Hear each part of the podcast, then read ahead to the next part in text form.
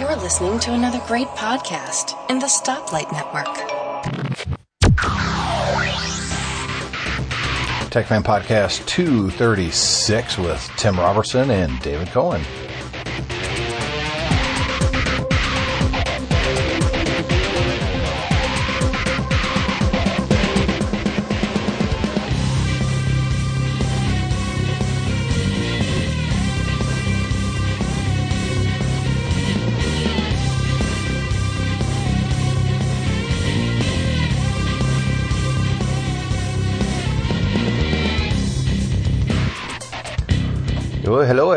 This is uh, Tech Fan number two thirty six, and this is uh, this is a relationship show, you know.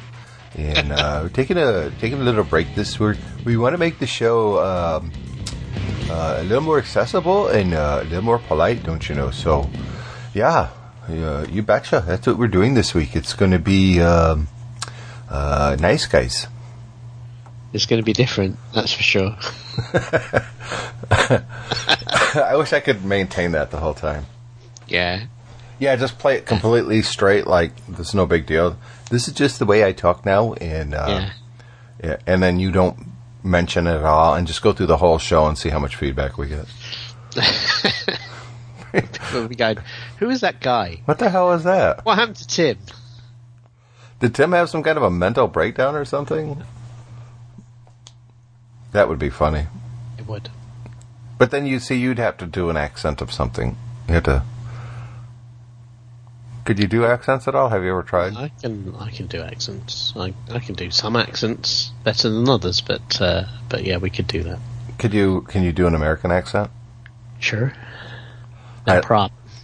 Uh, Let, let's see, let's hear you talk a little bit with a Oh, non. I really I really haven't done it for a very long time. I know. I'm putting you on the when- spot. See, when I was, um, when we were, uh, we spent a lot of time in the states when we were kids because my our parents had a home in Florida, and so basically every every school holiday we used to we used to come out to uh, to Florida, and the problem with speaking speaking with an English accent.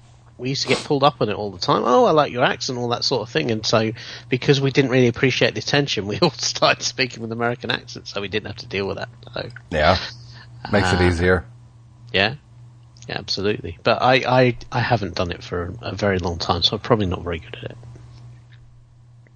So you're not going to do it, is what you're saying. No, no, absolutely not. I'm going to save it for a special occasion. Anytime I'm alone in the car, well, not anytime, but sometimes when I'm alone in the car, I try to work on different accents. Um, some I'm a, a lot better at than others. Some of them just come kind of natural that I didn't even work at it, like the one I was just doing.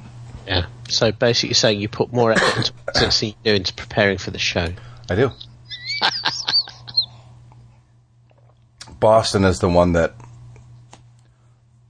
I'll I'll try to say words like you don't hear outside of Boston, like War, Worcester.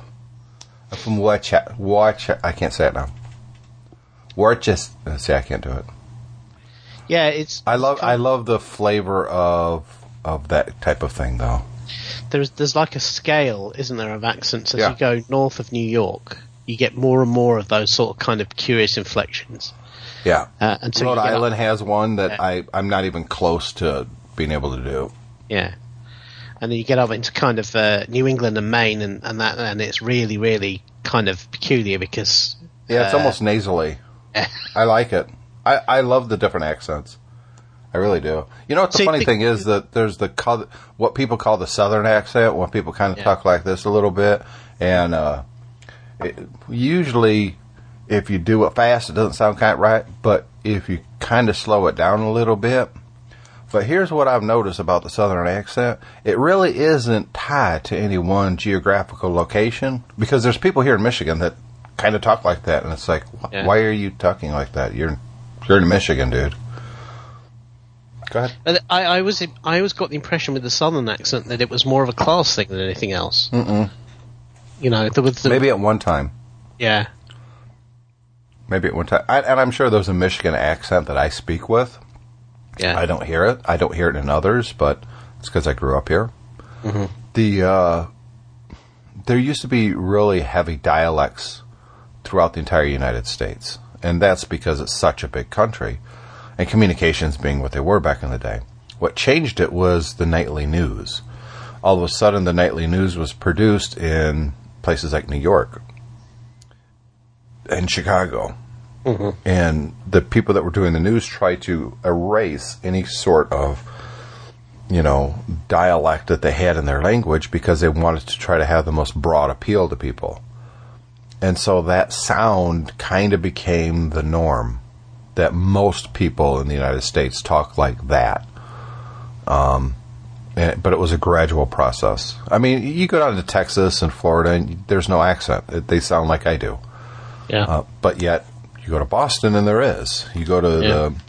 the, you go up to uh, the Michigan UP or like uh, Minneapolis and Fargo, and uh, you know. I- Well, this, I- this, yeah, this is the thing. I mean, you talk about the influence of the media. Looking at it from from kind of this side of the world, the of course most of where most of where you pick this stuff up from is is from TV and movies. Sure. And and there's not uh, up until I would say probably about 10, 15 years ago, there wasn't a lot of um, of differing American accents in movies unless the movie was specifically set in a particular area. no, And they all had my accent. The, Yeah, the exactly, northern, yeah. or, or what would ha- what often happen is to differentiate the bad guys. The bad guy would have a different accent, and that's why. usually British. Yeah, well, that's why English people were so popular in American movies because you know we had an evil sounding accent when everyone else was speaking an American accent. But but really, um, I mean, you mentioned Fargo. That was one of the first movies where you heard everybody speaking in a kind of a, a real local dialect that was true to the place they were they were living from. They Yeah, it was a- thing set from. Yeah, it was in Minneapolis. It was North Dakota. It was the Yeah. upper, the UP from Michigan. It was that accent. Yeah, uh, and funnily enough, in the TV series, uh, you know, here you go. One of the uh, one of the leads in that was an, an English guy, Yeah. Martin Freeman, who was who was doing it as well. But um, we've had a similar thing here. The BBC used to. Uh, well, I mean, back in the day, they used to use some what's called received pronunciation, which is how the Queen speaks. Yes. You know, that kind of very, very um, aristocratic sounding Yeah. English, yeah, um, with certain words pronounced a particular way, and, and yeah, very uh, kind of clear, a kind of florid way of speaking, uh, and, and you know, all talk about about um, th- there's no me and I, it's always we and and uh, you know that sort of thing. Um, the BBC started moving away from that uh, in the kind of 60s and 70s, but in the last 10 years or so, they actually moved out of London. They actually, the BBC is now based um, next to where I work here in Manchester, when Salford is the uh, city. Um, and now all of a sudden on the BBC, even on the kind of national news and the national things, you're hearing northern accents because they're they're up here, and it's easier for them to go out and interview people who are from this area Yeah. than from London. And so all of a sudden, uh, you're you're you're getting much more on on the on the kind of the national media. You're getting much more of, of regionality than you ever used to get. I mean, we always had we've, we're a much smaller country, so we've always had TV shows with people with different accents on and, and that sort of thing. Um, but um, to hear it in the national media is is quite is quite unusual, which is a, a nice change. I, I love listening to different accents. It's always been a thing for me. I, I, you know, obviously I can't do, I can't speak any foreign language at all. I can curse in Italian, but that's only because I dated an Italian exchange student back in the eighth grade.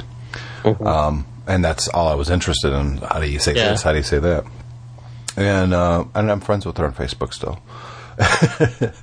uh, so obviously it's the, I, I can't do an English accent at all. Uh, of course, I've never really tried. A, a couple times that I did try it was so bad, I was like, I'm not doing that again. um, I, I, for a while there, right after a certain Lethal Weapon movie, I, I could almost do a South African accent. Yeah, But I always found that for me to, to learn a dialect here in the U.S.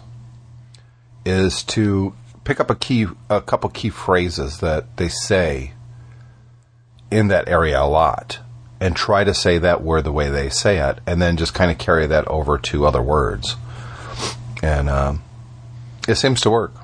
Yeah, it's interesting. Of course, the problem is, is we we we now read stuff written by people all over the world, but in the words you can't hear how they speak, and sometimes it's very jarring when you actually get to hear something by somebody you you're very familiar with from their written word, Right. and then and then they don't speak kind of like how your mental your mental voice you create for them because obviously when you read you tend to create a mental voice for people. Christopher Hitchens. Um, I didn't realize he was English after I read one of his books, and then I heard him talk, and it really kind of.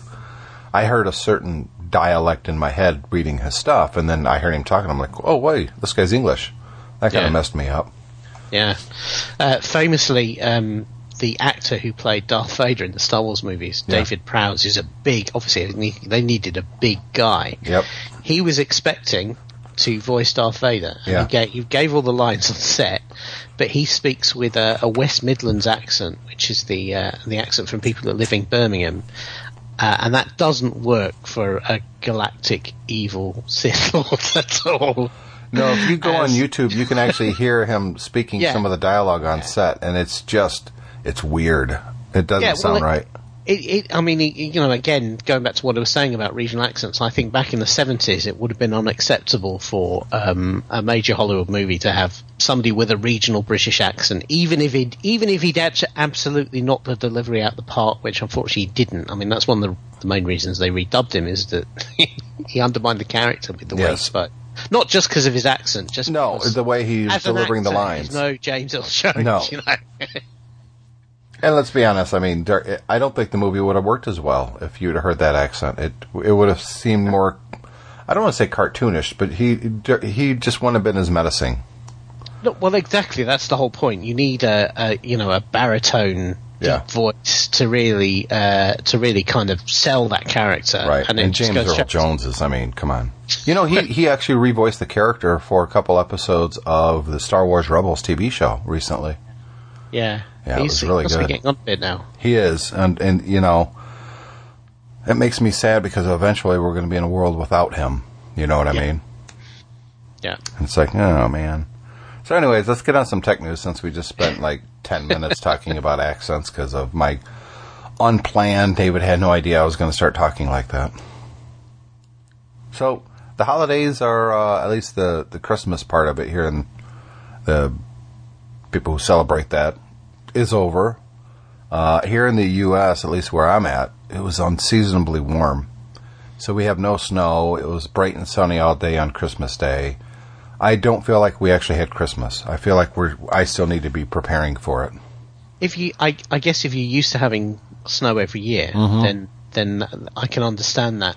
I mean, here, particularly in this part of of Britain, you know, we we have a people bet every year whether we're going to have a white Christmas because it's it's relatively unu- it's relatively unusual, um, and um, yeah, it's it's certainly not it's certainly definitely not a certainty. And um, this year again, it's been uh, as you say, it's been unseasonably warm. I mean, it's almost like a a late summer's day at the moment. I mean, it's bright and sunny here.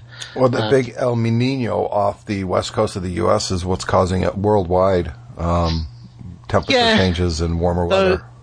Though we've had a lot of flooding here. I mean, the, the area where I That happens too because of the the exceptional warmer weather. Yeah, That's we're we're having huge uh, tornadoes and stuff right now, which is way way late in the season for this. Absolutely, in yeah. uh, in Texas. In fact, my uh, Julie's sister, actually my parents, uh, my mother and father-in-law are heading down towards Texas. Uh, they usually do that right after Christmas, and they spend pretty much the rest of the winter down there. They're in their 80s, so you know. And uh, they just had like five people were killed in in the Dallas Fort Worth area from big tornadoes, and that's exactly where they're heading. yeah. So Julie was a little worried about that last night, and I was like, "Well, look, that they just left yesterday, so it's going to be another day or two before they get down there, and by then, all this bad weather should be out of there." Yeah. So we, we've had a lot of flooding here. Um, the I where I've moved to now, I, I kind of live on the side of a ri- river valley, so quite high up. But at the bottom of the road, there's a river, and uh, we were dri- We went to a concert yesterday. We were driving past uh, down this road, and, and we we crossed the bridge over the river, and, and the the river was virtually at, at the, like underneath the arch of the bridge, just virtually Wow. And uh, when we came back later on, they'd actually closed all the bridges because they were worried about them being Sure. washed away. So, um, and yesterday morning we got up and we can now it's now it's autumn and all the leaves are off the trees. We can see kind of there's a big loop down where the river is, um, and they've built a flood defence there where basically they allow a large part of it to flood and soak up some of the water. So we kind of opened our bedroom curtains yesterday, and I said, well, what's, "What's all that shiny stuff down there?" It was a great, basic, a great big lake where the river would normally be, where they've allowed it to flood over mm-hmm. and try and. But unfortunately, it didn't help. There was a few people who got flooded out last night. So Yeah, that always sucks. yeah. Yeah, it sucks any time. I mean, people go, "Oh, it's just after Christmas. How terrible is it?" Well, I'm thinking, well, really, any time you flooded, it's going to be horrible. The fact is, after Christmas, in, in the there. Yeah, worse today than it would be what July seventh. I mean, come on. exactly. Yeah. Um, but I, we were very, I was actually very conscious when we were shopping for houses that I didn't want to buy. Uh, so many houses here are built effectively on floodplains, and uh, I, I said to Leanne, I said, I don't want to buy one of those houses because they will flood. Yep. If they don't flood now, they will flood while we live in it. Um, and Yeah, it's Murphy's I don't Law. want to, don't want to deal with that, you know. Yeah, absolutely. Speaking of houses, the uh, metal roof is about seventy-five percent done on my house now. Cool. They got all the, the stuff way at the top of the house done. Where my Yeah. basically the peak of my house is almost four stories. I mean, it's really tall. Yeah. But my roof is very, very steep. There's no way in hell I was going to get up there and do anything. And um, that part's all done now. He just has to do it over the back deck, uh, the addition, and then the um front porch. So not a whole lot left. I'm kind of glad. Where's the helipad going? Uh, backyard still. Uh, All right. We just have to move the trampoline and uh, put it there. John Nemo was asking for pictures. I'll, if anybody's interested, I'll take some pictures when it's done. And Yeah. yeah, otherwise, I mean, it's it's a house with a metal roof. It's, you know, I'm happy that it's done, but I haven't noticed anything to be honest, any difference. Have any of your neighbours commented on it at all? Yeah, a lady across the street. Um, my wife calls her the old biddy. She's always in everyone's business. Oh, Uh, yeah. and she's not really polite. She's always kind of. Yeah. I've said hey, good morning to her a few times going out to check the mail or something. She's just like, meh, meh, meh, meh. you know, she's one of those. Yeah.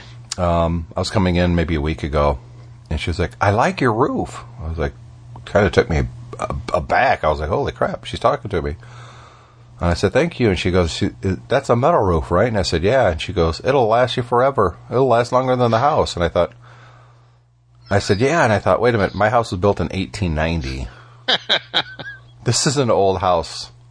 1890. I mean, in the UK, you guys have houses, you know, 500 years old, but Not that not that many that old to be No. honest. I think most most houses are the sort of things that get knocked down and rebuilt quite regularly. So uh, Yeah, I, my house is what 125 years old.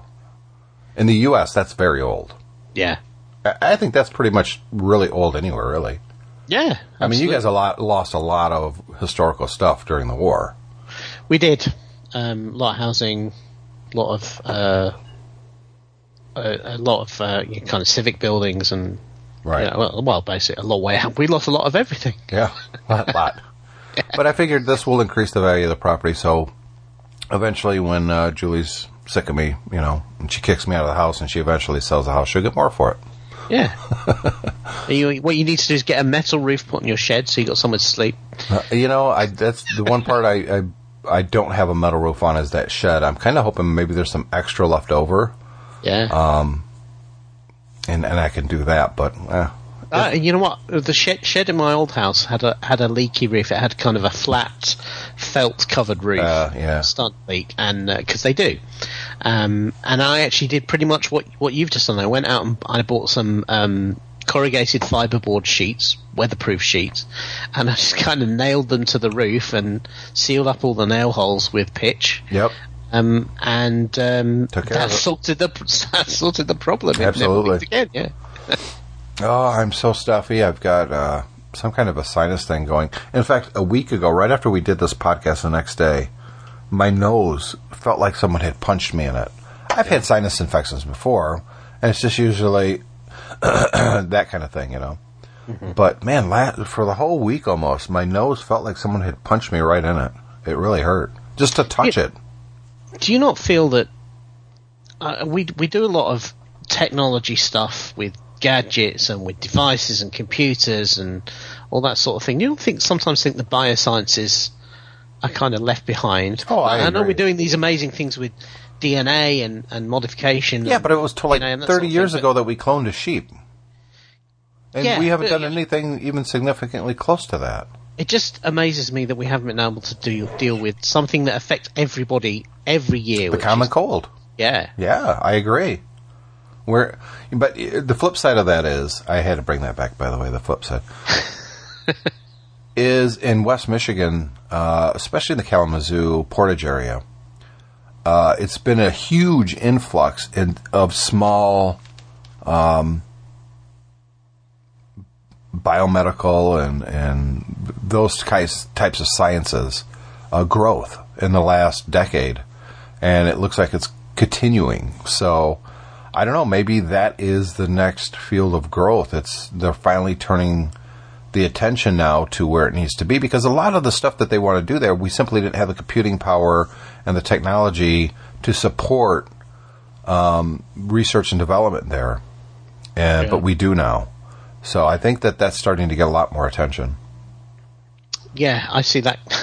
I see that lovely individual who hiked the price of those medicines by five thousand percent. Got his. yeah, what an what an ass! I forget his name, and I don't care. Uh, Martin, Martin Shkreli, and it turns out that this wasn't the first dodgy thing he'd been done, and the feds came down on him for it. And I'm, I'm sure all that attention he generated for himself did not do anything to hasten any cases that might have been in development against him at all. you know, for those who don't know, this is a guy who took over a uh, a patent uh, with through his company. He bought a company that owned a patent that was critical in um, helping people with AIDS. Yeah, And at the time, this certain drug was selling for like thirty bucks a pill, which isn't cheap, but it's you know somewhat affordable. affordable. Yeah, yeah. And he he effectively raised the price to like eight hundred dollars a pill. I mean, what a scumbag! I mean, these these are the kind of people that you know. I'm a capitalist. You're a capitalist, but you you, you just want to take them out back and shoot them.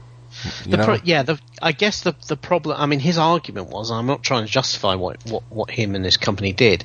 His argument was that um, they were never going to get any development of this medicine at the price it was currently at, and they had to they had to raise the price in order to fund research and development into new medicines within his company to make make enough money. Now, on the, on the face of it, that sounds fine, but of course, you know, uh, it turns out this guy was a complete uh, criminal scumbag, and Yep. and he was probably just dressing up his price gouging with some sort of excuse. But it it does actually kind of raise a question about what we were just talking about. You talk about these small biomedical companies, but the problem is to actually bring something to market to get it through all the regulation uh, and all the testing that you have to do costs an absolute fortune. And and you, uh, who knows? Maybe there is a perfectly good cure for the common cold sat in a lab somewhere that just nobody can afford to bring to market, no, or or, the, or they don't think it's affordable to bring to market because it would be so mass market they wouldn't be able to sell sell it for eight hundred dollars a pill. They would have to sell it for the sort of price that you and me would be able to afford to pay, which means that nobody would ever would that they wouldn't make enough money to justify getting it through regulation. no, because if it's that widespread, something like the common cold, uh, you could sell it for a dollar, and you're still going to make huge amounts of money. Because it doesn't. Once you've got everything set up to produce the drug, it doesn't cost unless it's you know using plutonium. it, w- once you have everything in place to start production, the costs just go way down. So Well, they do, yeah, but you've got to spend ten billion dollars to get it to market. yeah, but if it's look if it's a if it's a cure for the common cold, a company like pharma, a big pharma company is going to come in and just buy them and just take that over, and they'll Well, uh, recoup their money within a year. That, but that again, that in itself is a problem, isn't it? If you're a small biotech and you're banking on the big pharma coming in and buying you out, um, who knows then what happens? That sometimes big pharmas buy companies out just to uh, keep keep something in their back pocket. Say, "Well, bring it to market later. We'll Yeah. just keep it off the market so that we protect our own um, Tylenol-based products at the moment." Yeah. You know, which which isn't very good, but you know what? People buy it in tons, and the patent expired 40 years ago, and uh, that's basically pure profit for us. You know, there's an old saying that there's no cure in a prof. Uh, there's no profit in the cure. There's a profit in treatment. Yeah. So, um, a lot of people seem to uh, enjoy our discussion on the Force Awakens last week, Yeah. and Michael Breed sent in um, a book. An epic And, and, and yeah, and I would love to read it, Michael. Uh, I found it great, and there was some points I would love to bring up. Here's the thing, though: it's way too long for David and I to read. Um, what we'd like to do is have you on the show uh, sometime, and we can discuss it. You know, maybe a special edition of Tech Fan about Star Yeah. Wars, and and have Michael on, and we can discuss things there. You know, huge spoilers and all that. Um, but I I really appreciated him writing that much. You could tell He he, was did. very passionate.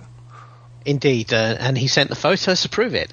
Yeah. he's, he's a he's a big Star Wars fan, uh, and there's not absolutely nothing wrong with that at all. That's that's really uh, really good, and and you know, Mike, Michael clearly understands the topic in some respects better than we do, in that he's he's read more of the background stuff that supported the launch of the Force Awakens, and and was able to answer our questions based on some of that.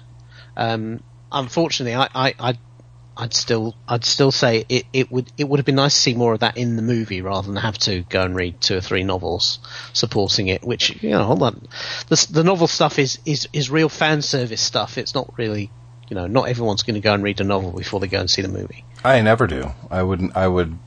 It would spoil it for me. I want that. Yeah, Holy smokes! That just happened in this movie thing going on. Yeah. I, I don't want to know too much about. It, look, if it's based on a story like um Ready Player One, and I know Steven Spielberg is doing that, which should make me think, oh, good, Steven Spielberg. He's a great actor, and this is a great story. It worries me a little bit. I think Steven Spielberg's actually too old to to really get the story. Um, but by yeah, the same was, token, yeah, he was he was too old in the eighties. yes, He was already in his like late twenties, early thirties in the eighties. So he- uh, this movie needs someone our to you. age. You should have done it. Yeah, I should have. Clive Hammett on um, on the uh, Twitter tweeted to us uh, just listened to the last week's show. Couldn't agree more with your views on the Force Awakens. Enjoyed it though. Here's the thing though. I saw the movie for the second time. I took my mom because my dad will never take her. And I took my uh, two youngest kids, Cole and Brooke. Rachel was going to go too, my 21 year old, who's back from the UK now, but she got pink eye and she was infectious that day, so she couldn't go. She was very, very sad about it. Which, so was I. I was looking forward to her coming.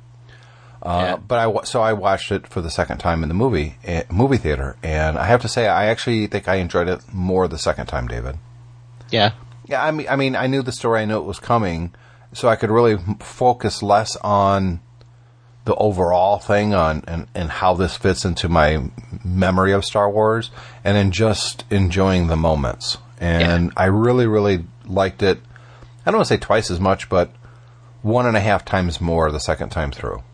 I'll probably uh, take Alexander to see it on Mm-hmm. tom- tonight, tomorrow, because we we've watched the first three movies now. So I think you'll enjoy it more the second time as well. Yeah. The ex well, you lose your expectations. You know, you lose that. I this better be good. I hope they did a good job. Um, You know who the characters are now. I think you're going to enjoy it more. I Cool. and I'll be honest with you. The second time, I'm I, I'm good until it comes out on video. At this point, and the kids are going to want to watch it then, and I, I might catch snippets here and there, but I I'm I'm I'm good with where I am with it now. yeah, I know we're jumping ahead. Usually we do the feedback in the beginning of the second half, but uh, we got one from uh, Mark. Do you want to read that one? sure. He says, "I'm famous. You know, you make it when you get mentioned on the Tech Fan podcast." This is uh, Mark. How do you say his Mark, Mark Chappelle. Okay, He's he is um, uh, Nemo dropped me a note about him. He's based here in the UK. Mhm. So um, well, that'll explain gonna- a few things. Yeah, exactly. He said, I heard you guys talk about this on the show, and it's inspiring to write about my experiences with Kickstarter. But there's always one question that I really wish would get answered. If you can spend all that, that money and you don't have a really, and if you spend all of that money, you don't have, a, you don't have. That's right. If you can spend all of that money you don't have on a really polished, well-produced video, why can't that be spent on the product? I found many times with these those really great videos, they rarely deliver, but that's just my experience. David sounds like he's experienced the disappointing stuff that's produced from companies on there. Great show, really into Tim's interview style and David's real world scenarios works nicely. Cheers, Mark. Thank you for that, Mark. Um, it doesn't yeah. cost anything to produce a really nice video now. I mean, when Apple introduced iMovie 15 years ago at this point, I mean, it's been a long time. So many people jumped in on the video bandwagon. And then, of course, Apple purchased uh, Final Cut Pro. It became the default standard in the entire industry. More people became video editors. Uh, so there's a glut of really good editors out there that really know how to make a very flashy video for relatively no money. I mean, you Oh. can green screen stuff and, and really make it look you know, top notch. The thing is, you still have to have the skills to do that, and that normally means hiring somebody. If I if I invent, I don't know, some sort of uh, video game widget, and I'm going to Kickstarter it, I don't have the skills to produce a really amazing looking video. So I'm going to have to go to a video editor or a video producer and say, "Can you do that for me?" They're going to charge me for two, three days' work. That's still a few hundred pounds. Yeah, but you could find somebody that does really good work on YouTube part time and say, "Hey, I'm doing this Kickstarter. Uh, you know, would you do our video for us, and we'll pay you if we raise our money? That'll be part of the, what we're paying for, raising the money." Maybe.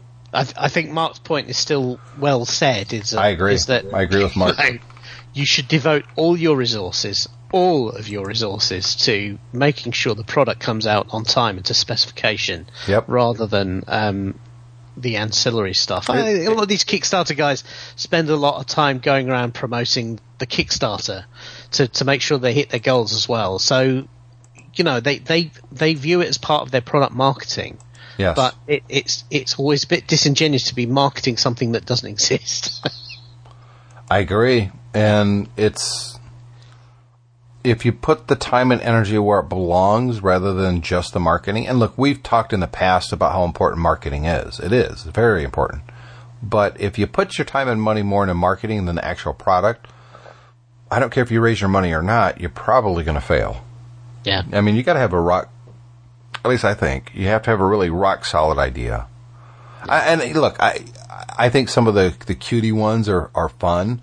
Like uh, this company came out with a competitor to uh, the Raspberry Pi, but it's cheaper yeah, and it's more powerful.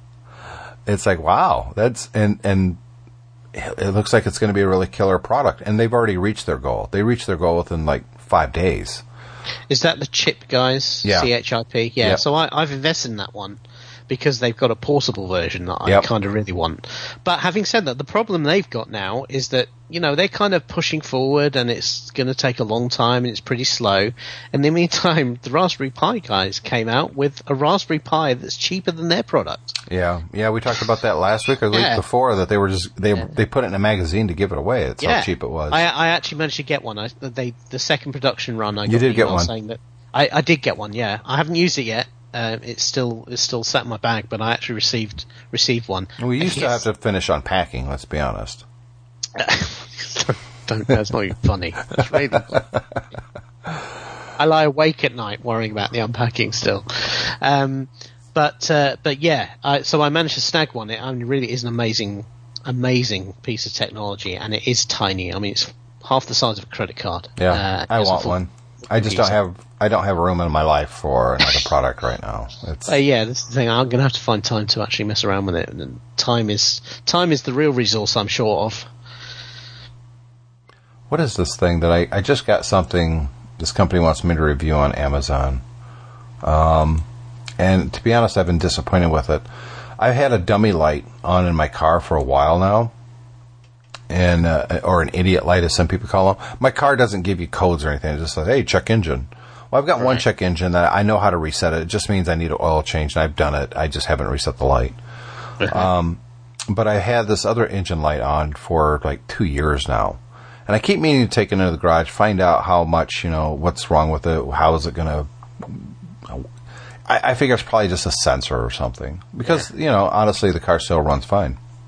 Um, it's a Wells GoTech Bluetooth mobile OBDI2 diagnostic tool. Works with uh, iPhone, iPad, Android Yeah. and you plug it into your OD, OBD2 port. You it that's what powers it. You pair it with your phone, you launch this app, and it gives you the diagnostics. It will also give you readouts from your car, like temperature and RPM and all this kind of neat stuff. And I thought this would be kind of neat to, to review, and it's like a $90 product. Uh-huh. Well, what the heck? I'll, I'll take a look at it. I've tried it once, to be honest. Uh, I, I haven't gone back to it because it's been rainy and it's been the holidays, and Yeah. I'll get back to it. But I plugged it in, I paired it, and it doesn't seem to work at all. It's it's not giving me any codes. It's not reading any information from my engine. Um, I'm going to give it- it, one or two more tries, but if it doesn't it, work, is, is there a chance it's incompatible with your car? no, it's it, it. You can either plug it in or you can't. Right. Um, it's a diagnostic tool that they kind of standardized on this years ago. So any garage can plug you plug any car basically into their diagnostic and find out what's going on.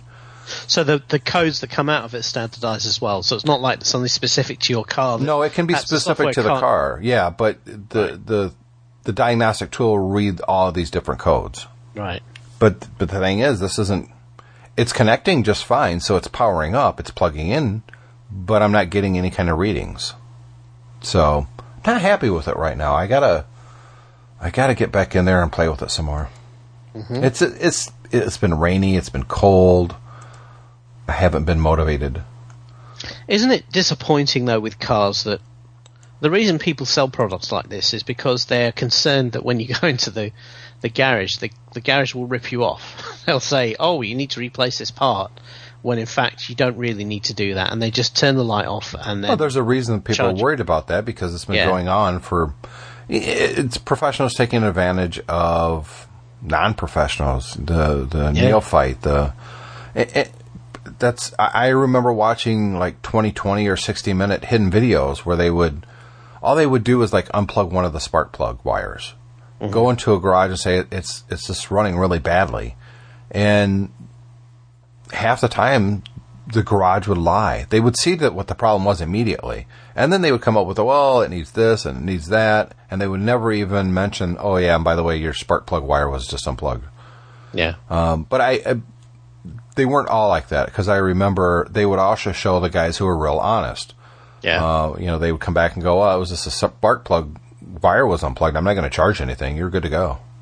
The problem is, is that with modern cars, yeah, I mean, you talk about being a neophyte, but pretty much everybody's a neophyte. If, if one of those lights come on, you have no, you have no alternative but Yeah. to plug a computer into it, and that's what this product's aimed at. But yeah, uh, but it's got to give me information. It's it It's good, well, yeah, it's got to work, but Yeah. also as well. I mean, the market for that is so small because ninety-eight percent of people have n- no interest in doing that, and even if they did have interest, they're not going to understand what comes out of the thing anyway. You know, if it if it tells you, oh, well, this sensor has failed. Then the garage can still turn around and see you and say, "Oh yeah, but to replace that sensor means we've got to do this and that and the other and that." So it's not really helping you. Uh, it doesn't help the average person probably, but for someone Yeah. like you and I, we could plug this thing in. It gives us the code, uh, and the app says, "Oh, this code means this," and uh, oxygen sensor is bad. Replace. Well, then Yeah. we we Google search oxygen sensor Honda Accord or whatever your car is, and oh, it's it's uh, on Amazon. I can get that part for twelve bucks, and that, then you jump over to YouTube to search oxygen sensor 2005 Honda Accord, search, there's a video of it, you watch the video for two minutes and the guy shows you how to change it, and you go, okay, I can do that, and you're done. That's the way it's supposed to be. That's how a product like this should be marketed, but it's gotta work. It's gotta, it's, it's not doing anything for me right now, so. David, let's take our uh, late break, and when we come back, we're going to talk about Apple. Be right back. Hey Siri, I'm looking for a new podcast. How about three geeky ladies? Well, I want to hear about technology. As I said, three geeky ladies. I want to learn about different types of apps and websites that will help me in my day to day life. Um, three geeky ladies fits the bill. A podcast that talks about new releases in Apple like iCloud, Photos, new iPhones, and iPads. Oh, and El Capitan is coming out soon, right? As I've been saying, three geeky ladies is what you want. Say, what about the Three Geeky Ladies podcast? That looks like exactly what I want. Thanks, Siri. Wow, three geeky ladies, a technology podcast from a female perspective. Find it on the Stoplight Network. And we're back here on TechFan 236. Hold on. nice hot coffee. Uh, 7.30 in the morning on a Sunday. I'm drinking it out of my TechFan coffee mug. Did I send you a picture of that? You did, and I uh, responded that your wife was awesome for, for getting it for you. She, well, she uh, she just bought the coffee mug, just a white, right. and uh, she's got this uh, Cricut thing that it's kind of like a printer, but it doesn't print. It actually cuts vinyl, and she's been going nuts with this thing. She's real happy with it. We bought it, oh god, six seven months ago. Uh, Off of this lady on Craigslist. She was in Grand Rapids, Michigan. We met in Kalamazoo. Uh, I think I gave her a hundred bucks for it or something like that and uh, it was kind of cool. Um, she actually sent her husband, and he was a tech guy, and I ended up standing there talking to him for quite a while. Uh-huh. Uh, but Julie's been real happy with this. She made a bunch of T-shirts for um, for the holidays, like for her parents. They've been together since I don't know '56, I think, and so she made a two T-shirts for them. In the back on her mom says together. And then 19 and then her dad says since uh, 56 so together All says right. together since Yeah. 1950 i thought that was really cool. Yeah, very good. and uh, she's made me a t-shirt on a design i made. I put villains arcade on it. Mm-hmm. and it has um, the pac-man ghost uh, space invader and donkey kong and it's Yes, yeah did i send you that one very cool. You did, yeah, and uh, and also the one with the um, the Nintendo controller on. yeah that was a shirt the, sh- the kids got me The kid, right? Okay. Yeah, yeah. So I, I'm looking at these machines now because uh, this is the sort of thing my wife might be interested in. it's pretty neat um, Yeah. You know, it's it's not too expensive to to upload a design to a t-shirt company or a coffee mug company and and order it and they'll send it to you. But there's not a whole lot of creativity in that, you know. Yeah. Uh, and I watch a show called John's Arcade. I've talked about it, you know, before. In fact, uh, our occasional co-host Owen Rubin was actually on a podcast called Arcade Outsiders that the guy who does that show also does. So a little bit of a connection there. And I've watched him restore arcade machines many times now. And when he's putting the great big vinyl on, he used this thing called Rapid Tac. And it allows you to kind of move the vinyl around before it completely sets. And, Right. it, and it also helps get any kind of air bubbles or wrinkles out. So when uh, Julie was first getting into this, she was getting bubbles and, and wrinkles, and, and unless she laid it exactly where she wanted it, it's not going to, and it doesn't always work. This is, there's two different kinds of vinyls, one that you would put on coffee mugs and one that you would do for shirt, excuse me, shirts and stuff like that. Yeah. Uh, so I told her about this Rapid Tac. I ordered it for her, and um, it seems to be working well. The coffee mug came out well. Cool. So You, I, I, I see here that you don't actually. The machines are nice, but you can actually just kind of do it by hand as well you could. if you're uh, if you're so inclined. Depending how good your artist's skills are, I guess. I, I've seen some of the design stuff, and it's like there's no way you're going to cut that out and make it as precise as. It's almost like a milling or a, a CNC machine, but for vinyl. yeah, yeah. That's uh, that's pretty neat. It is. It's. You know, I, I actually I reached out to the company over a year ago, thinking, "Ah, you know, we could talk about it here on the podcast. Yeah, Just we get one in, and Julie can have it, and I'll observe it, and we could talk about it here on the show. But they never responded. Well, they didn't need to because now you're talking about them for free. Yeah, well, um, but they didn't so- get our money because we bought it used. Yeah. It's a it's a wireless one that works with Bluetooth. okay, cool. That's that's uh, so that's that's better than the cheapest model. Yeah. It is. There's Yeah. workarounds because it's it's not a perfect solution. Um, it, the software is done via the web or an app, but if you use the app, you can't upload designs to it. So you have to use a website, and it uses Flash, which I have Flash disabled in Chrome and Safari. Yeah. So I'm using a little known web browser called Vivaldi. That's uh, that I only use for the Tech Fan Podcast Twitter account and this. So when she has a new design, she has to jump on my computer and, and up. Well, technically, she sends me the file and I upload it to her Yeah. design space, and then she's on her iPhone doing all the design and, and sending it to the printer and everything. So it's Yeah. it's cool technology that I don't think a lot of people know about. no, I didn't I'd never heard it. this company before. No, me neither. And they seem to be very popular. Yeah. Yeah. So you mentioned um, Good coffee. you mentioned video game stuff there. So one gift I did get, we don't we don't really do Christmas because we're uh, Jewish. We do uh, Hanukkah, but I thought you were satanists. yeah, well, as I mentioned that too. Well, I choked you up. now, now that the rain stops, we'll be dancing naked around the park later yeah, on. yeah. Pictures, Um, please. okay, ne- maybe not. Maybe, not. Maybe yeah. not. Yeah. Um, but uh, my my wife did come over with a gift for me the other day. We we do Hanukkah, but we really do it for the kids. We don't do it for ourselves that much. Though I did order my wife a uh, rose gold Apple Watch because I saw one on sale. So um, we kind of we, we normally buy each other one or two little things. But she came home with the other day from the market with a a book she bought for me, which was uh, I was actually incre- I don't think she appreciates how incredibly thrilled I was with this book. It's a thousand and one video games you must play before you die. Oh, I've seen that book before. I, Yeah. I'm very interested in that. Is it good? It's ba- it's fabulous 'cause it's huge, but it's basically kind of like a history of video of all sorts of video games. It's amazing. Um, and it will keep me busy for months because it's huge. And uh, yeah, and my son's already got his BDI on it as well. I read the. Go ahead. I made him promise not to not to go and take it away from me before I finish with it. So So, how many of the video games, just kind of going through it, have you actually played?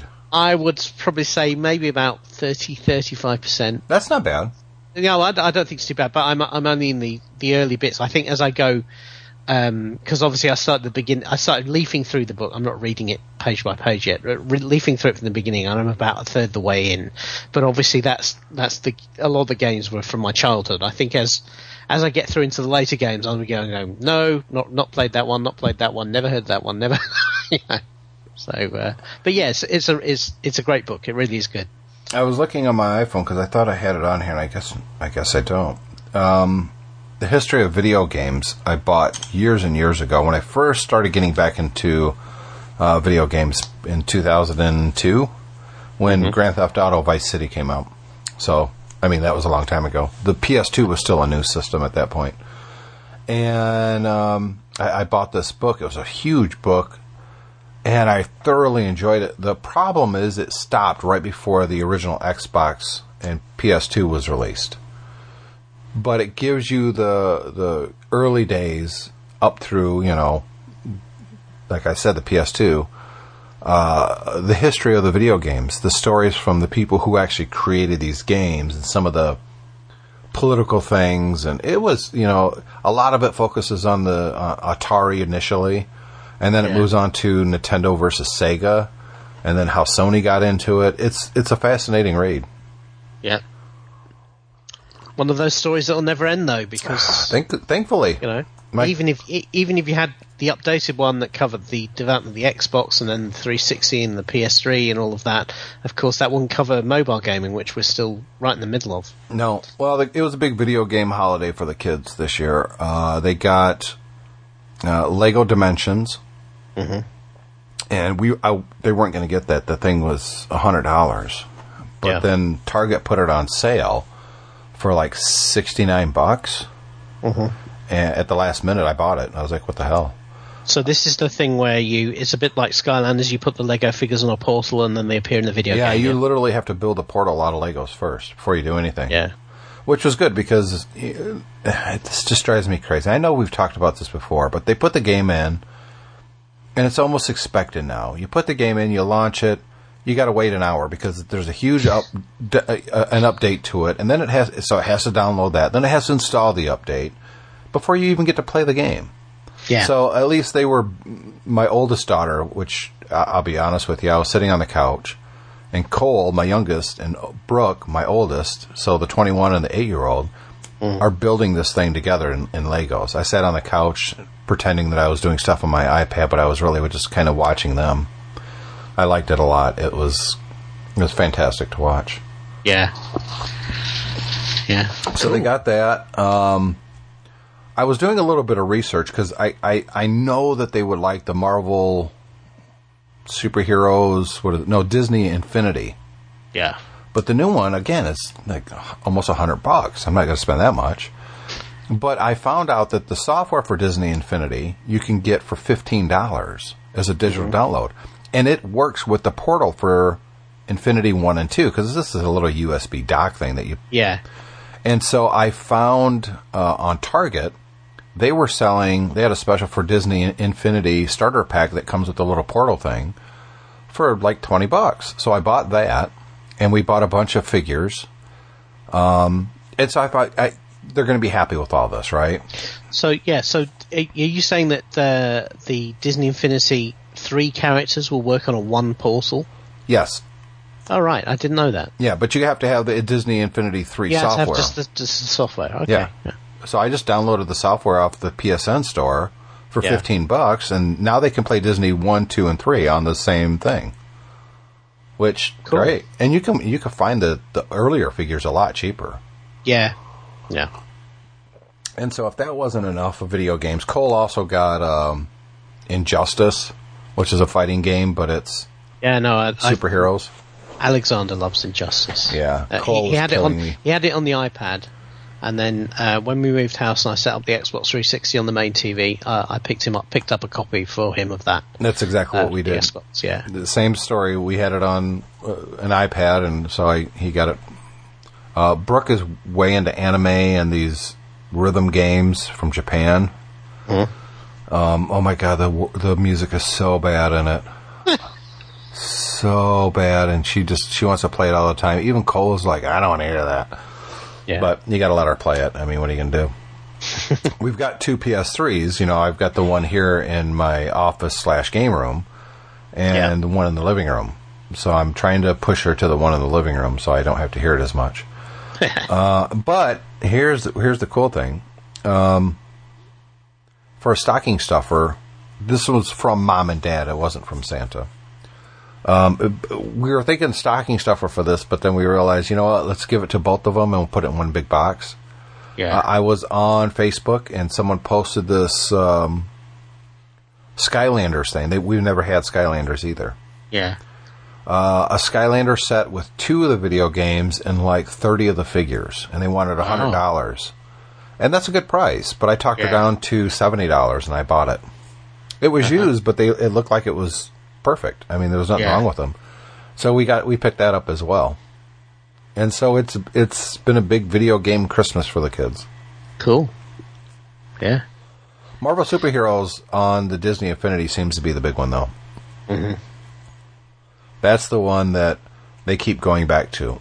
They were la- they were laughing their butts off because Brooke was Thor and Cole was Iron Man, and Brooke was carrying. It looked like Iron Man was sitting down, but Brooke was carrying him over her head as Thor, and and Iron Man is shooting and everything as Thor's running around carrying Iron Man.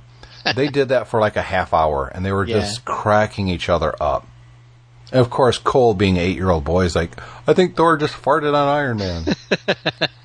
he's an eight, you know. He's eight Yeah. years old. Fart, uh, fart jokes are the big thing for Cole right now. Right. No one else in the house, well, except for me, kind of appreciates it. Anyways, let's talk about here in the last bit of the show. Go ahead. This was your Yeah, topic so- that you you put in the show notes two weeks ago that we never got to.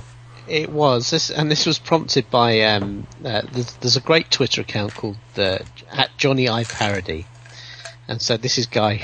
Well, it kind of says it all right there in the name. yeah, so he, he, you know, he, he basically says how you think Jony Ive might really think, and uh, you know, yes, Jony Ive is rude and arrogant, and uh, but also very very satirical in this in this uh, account, and he posted a time.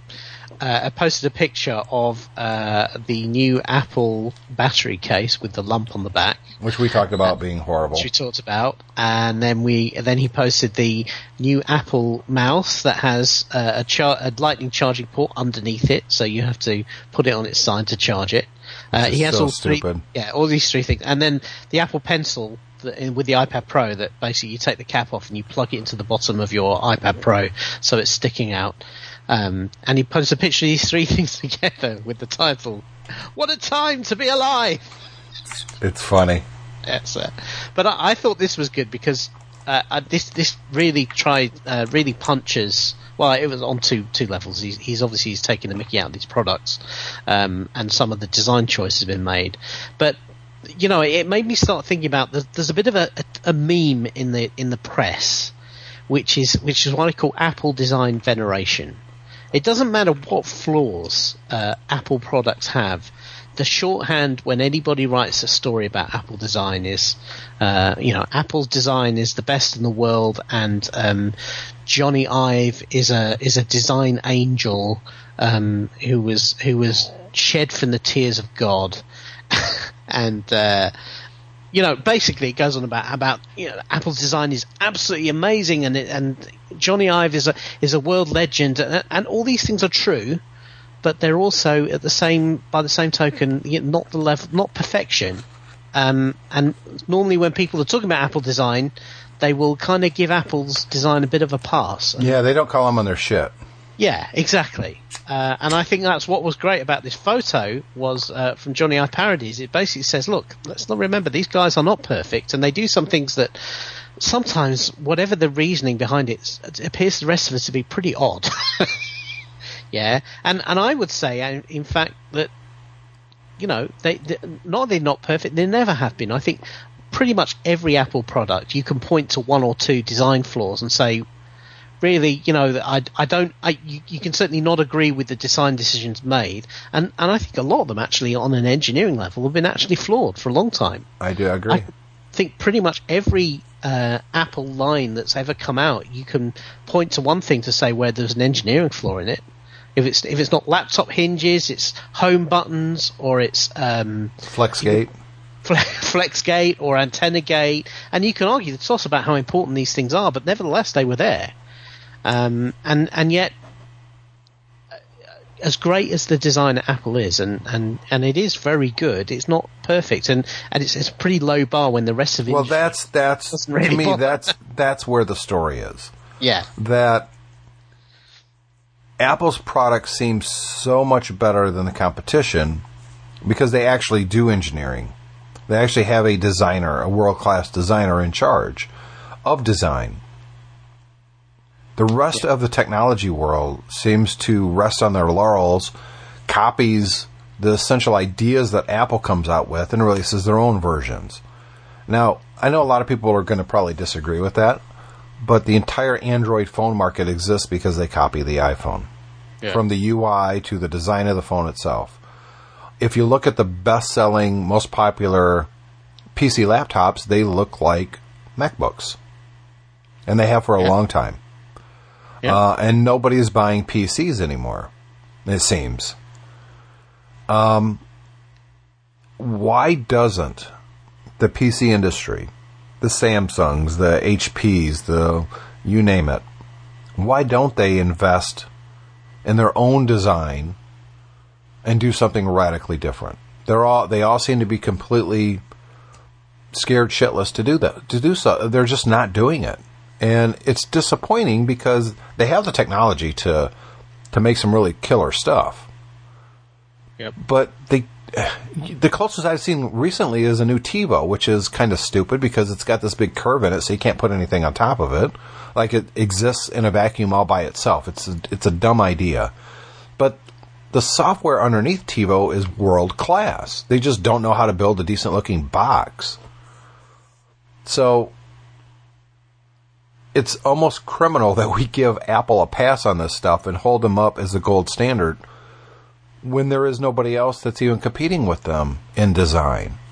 Yeah. I mean, if I was in charge of a company like HP, you're not going to do anything major to the software, right? Because it's either Android or it's Windows. Yeah. So put all your money into design. That's where you spend your money. You make your products look so much cooler than the rest of the PC industry at an affordable price. You, you make it so people have to have it, they have to touch it. And none of them do that. None of them do.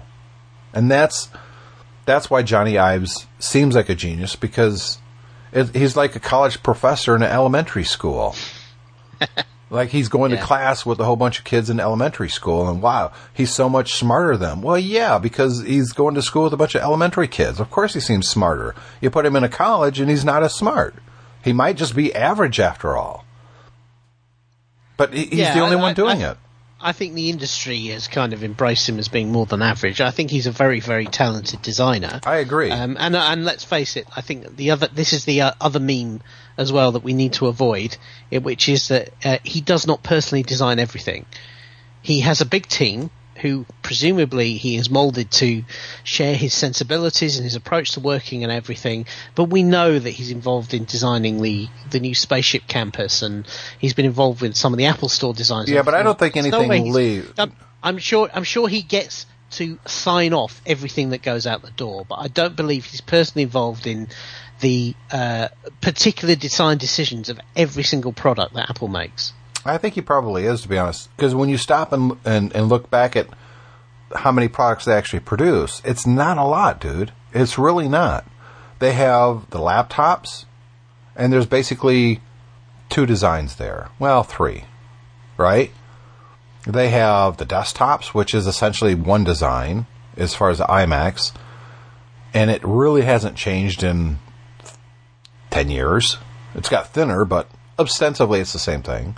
The Mac Pro was completely redesigned, but it took them, what, 20 years to change that? If you go back to the G5, because the G5 and the Mac Pro looked exactly the same until They the new are- one came out. They, uh, in fact, inside they're quite different. Yes, but I know having a Mac Pro now and, and had a G5 before. Inside they're they're completely. It's only the outside that look the same. Yes. Inside the, the but we're talking about design aesthetics right now. Well, I don't. I don't think that's just his job. I, I don't think that's just the design team. They are an engineering design team, so they don't just do the aesthetics. I think true. they do.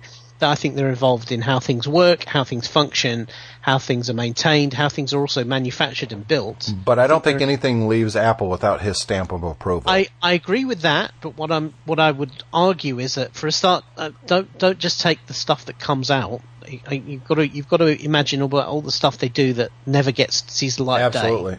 They, they will also be involved. I think their workload is probably a fair bit bigger than, than perhaps you, you, you just suggested.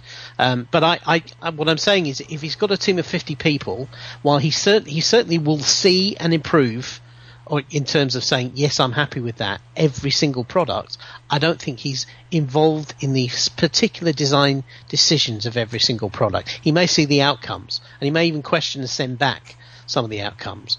But I don't think you know when it comes to the debate uh, on the on the MacBook, the uh, the Mac one that as now people tend to call the MacBook One, the USB-C MacBook. Um, when it comes to debate about how many ports it has uh, and where I think sit, he is the that- one. I think he's I- the one I- that said, I, I- want this I- to have one port. Uh, well, I don't know. We we we don't know, but I, I, I suspect it's as much a team effort as it is just a Jony Ive effort. Did you ever see the uh, the YouTube video that's circulating when the MacBook first came out? Uh, I- don't know what the actual show is because I don't speak Spanish, but it, it looks like there is. It looks like a Mexican talk show for Mexico, and they've got this guy, and he they're they're kind of putting faux subtitles in it right? and they're talking about the MacBook, like this guy was on the team. Did you ever see that video? Uh, no, I haven't seen it. You know what? Let's let's uh, pause this because I want you to watch this, and then we'll come back and talk about that for a second because it it blends in perfectly with what we're talking about. Okay. uh, so David just watched this video. Now, if you guys want to see this video, I'm gonna put the embed code at techfanpodcast.com under show 236. So you can watch this video now you see, it's it's some kind of a Mexican talk show. These two guys, and this this guest has like like two teeth, and he's laughing the whole time. And they put this English subtitle over it on on on this video. Oh my god, it's Uh, so funny. Uh, uh, it's this is so this is like you know when people started putting those uh, new subtitles on the Hitler scene. Yeah, yeah. yeah. so uh, yeah, this is not what the guy was actually saying. no, You, it fits perfectly. It's so funny. It is Yeah. so funny, and and it that kind of sums it up for me when it comes to some of the decisions Apple has made recently. Um, well, they, yeah, they, they, they, they got rid of convenience and, and power and all this, all in exchange for we can charge people the same amount of money and they get less of a computer. And I think they've been doing this for a very long time and no one ever calls them out on this. And I don't, you know, you used to get more machine for your buck through Apple, and now you get a MacBook for twelve ninety nine with one frickin' port on it with a mobile processor. And you know, we we argued about this in the past. Well, you know, that's uh, for some people it's it's more than enough power and blah blah blah blah blah. It should be six hundred dollars. It should be six hundred dollars, and yet it's twelve ninety nine. Only Apple can get away with this shit. They're the only company. Nobody else can get away with making these decisions, and no one calls them out on their shit. Nobody. I, th- I think it's interesting. Well, it'd be interesting to see how this plays out this year. If if the MacBook Airline disappears and the MacBook becomes slightly a bit it drops in price, or different models come out and it becomes kind of the the way forward, then we'll know that it was a success. If the MacBook Air continues to hang around, um, then we'll know that actually the MacBook itself is not selling that well. For the for probably for the reasons that you say that people look at that and then they look at the MacBook. I mean, I've looked at them side by side in the Apple Store now, and the problem is the Retina screen makes the MacBook Air look terrible. yeah. It makes it absolutely terrible, and it does spoil you. I'm looking at a, at my old polycarbonate MacBook here now, and I can see the pixels on the screen now. I never used to be able to see them, and it's just because I've seen something better Yep. and and so now I notice it, um, and and you know that is part of what they're trying to do, and they're also trying. I think they all are. They genuinely believe. I I think that this is the future of computing, that the uh, kind of the iPad, iPhone type. You know, let's And that's down, the make it- problem. That's the problem right there. Make it, It- simpler for people. This is the future of computing, according to Apple, and because the rest of the PC industries is a bunch of lemmings that they simply follow what's successful, that they're following suit. It we need a new Apple. We really, really do. I, I think I don't, don't necessarily. I think there's a place for this sort of stuff. I agree, I there's also, but- but there's no- also a place for other stuff as well. You know, I- Exactly, I and told- we're not getting you- the other stuff. Yeah, that's I that's told you my a couple of weeks contention. ago. Yeah, I told you a couple of weeks ago. I picked up this 2007 Mac Pro. Yeah, So this is um, yeah, this is, for the day was a very very expensive, powerful machine. This is as this got uh, a two quad core Xeons in it, three gigahertz. So it has eight cores in it. Now each of those processors is much slower than anything I can get in a Mac Mini today, but because there's eight of them, the machine can basically do loads of things at once. So I don't care about the speed it does anything. What I care about, what I get, enjoy using it for, is the fact that I can uh, have loads of tabs open in a browser. I can be working on a Word document. I can have my email uh, going in the background, and the machine never slows down like a modern machine does because it never gets choked. It, well, the modern machine, as soon as you start doing something with USB, which uses the processor as much as it, as, as anything else, then the whole thing machine kind of start you start seeing the beach ball. With this computer, you don't. Now, out of the box, it only runs Lion because that's as far as it supported. It was trivial for me to get Yosemite on there. Yep. Absolutely trivial. It was uh, the work of 10 minutes to put a uh, different EFI boot EFI bootloader on there, which somebody developed, that basically takes the 64-bit calls it wants to make when it's booting up and translates them into 32-bit. And once it's got past that bit, then it works fine. So there's no reason whatsoever that this machine could not be running the latest operating system today, except that Apple decided they didn't want it to. there needs to be a new Apple. We we Yeah. need a new computer company that comes out with one product that's really, really good. I don't want another phone company. I want a new computer company. Now, I'm not saying that it has to run Windows or Linux or Mac. It, if they come out with their own OS, great. Although I don't think a, a new company could really support that because there'd be no apps for it at all.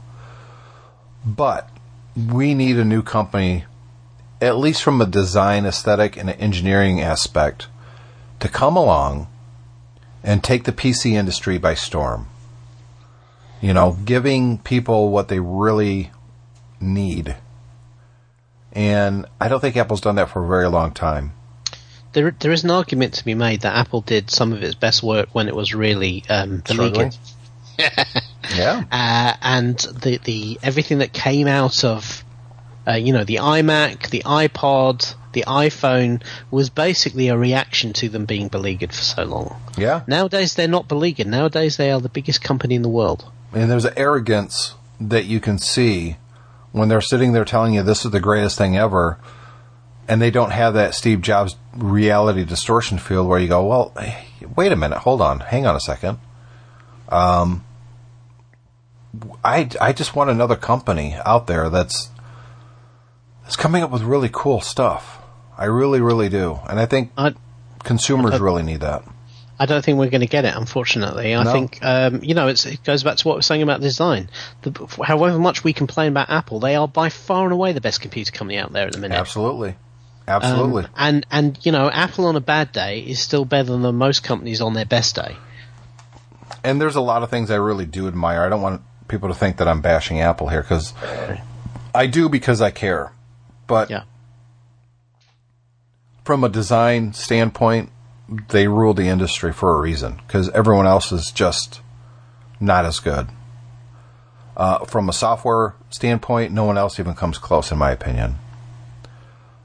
You know, from an ethics standpoint, I think what Apple is representing is fantastic. I love how Tim Cook gets out ahead of controversies and and takes a stand as that I happen to agree with. I know other people have different uh, political influences and thoughts, but eh, so far, what Apple says is kind of what I agree with. You know, when it comes to like gay marriage and equality for women and working conditions in China and how they're trying to change it, but they are just one company. Um, I, I agree with what Apple's doing. There's the, that Australian security guy that worked in an Apple store that basically told two black kids they had to leave because they were black. Yeah. You know, Tim Cook and Apple got out in front of that. They were so unhappy. I'm sure the guy lost his job. That's the kind of response that I want to see. Shouldn't have happened Yeah. in the first place. But this is the real world. Those kind of things happen. And the response was spot on. You condemn it. You say this is not who we are as a company. You address it with the entire company. You address it with the media. You get in front of this thing. Too many companies don't do that anymore. So there's a lot of things to really respect and, and admire about Apple and their leadership. But as an industry as a whole, we need more choice. We need we need competition. We need other companies to step up their game to make Apple even better. Yep. That, and that's, you know, we've been big advocates for that for a long, long time, David. And since we started a podcast, I still haven't seen one company that's that's done that. Have you? Not consistently. Uh, there's been sparks of it, I think, in Yeah. different places, but um, not as an organisation, and that's really what you need. Absolutely, I Um, agree. And, and a lot of the companies who've tried to do it, I mean, even Microsoft, you can accuse of this, have kind of tried and then not stuck to their guns. They've kind of tried something new, it's not worked out, so they've fallen away from it, or they've rode back from it, or they've changed tack, and they've not tried to stick with it. Um, I would agree with you with Microsoft, except most of the stuff that they backed away from at this point all came through past leadership. That the current leadership seems to be holding pretty steady right now. Uh, and because Microsoft's such a big company, they can't turn on a dime. I think Patel it has to, is that his last name Patel? Yeah. he, it's going to take him a couple years to really put into effect the changes he wants to see with Microsoft. And I think you're starting to see some of that now. I mean, they made some boneheaded mistakes, but overall, I think they're kind of on the right path at this point. You know, they're embracing their own hardware and software, which I think is key. Um, they've got the focus on what it needs to be, and they're trying to get rid of the legacy stuff without abandoning people. You know, I think they're doing a pretty good job. They just need to do better. So I'm not I'm not too unhappy with Microsoft right now. I almost feel sorry for them in some respects. You know the the the Nokia thing that was that was Ballmer that wasn't him. Yeah. You know, and there was Yeah. a lot of people opposed to it, but Ballmer kind of ran it through, and of course that's why Ballmer's gone now because he was he was not a good leader. He did not understand where technology was going. I mean, he made fun of the iPhone and the iPod. Hello, if you're in charge of a technology company, the first time you see the iPhone, it shouldn't take you three to four years to respond correctly, and it did. Yeah. So, anyways, next week, Yep. cool. We'll uh, it'll be 2016 when we do the show again, David. I know another year. Um, things moving on. We would love to hear from you, the listener.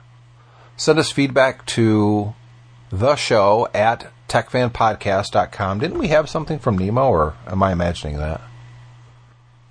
Um, I saw. I mean, he's he sent me the thing about uh, about Mark. Chappelle, yeah. Yeah, but um, I can't remember anything. I'm just having a look now. Well, we'd like to hear from you guys. What are you looking forward to in 2016? Is there new technologies coming that you know about that's not getting a lot of reporting, or is there a, a particular product that you're waiting for an update before you jump on? Maybe the the new MacBook 2, maybe the next Apple Watch, maybe a new iPhone. What's out there on the horizon that's got you kind of excited that you're hoping to see in 2016? David and I would love to hear about it, and uh, we'll talk about stuff very similar next week on uh, TechFan 237. See you next week. Bye, David. Bye.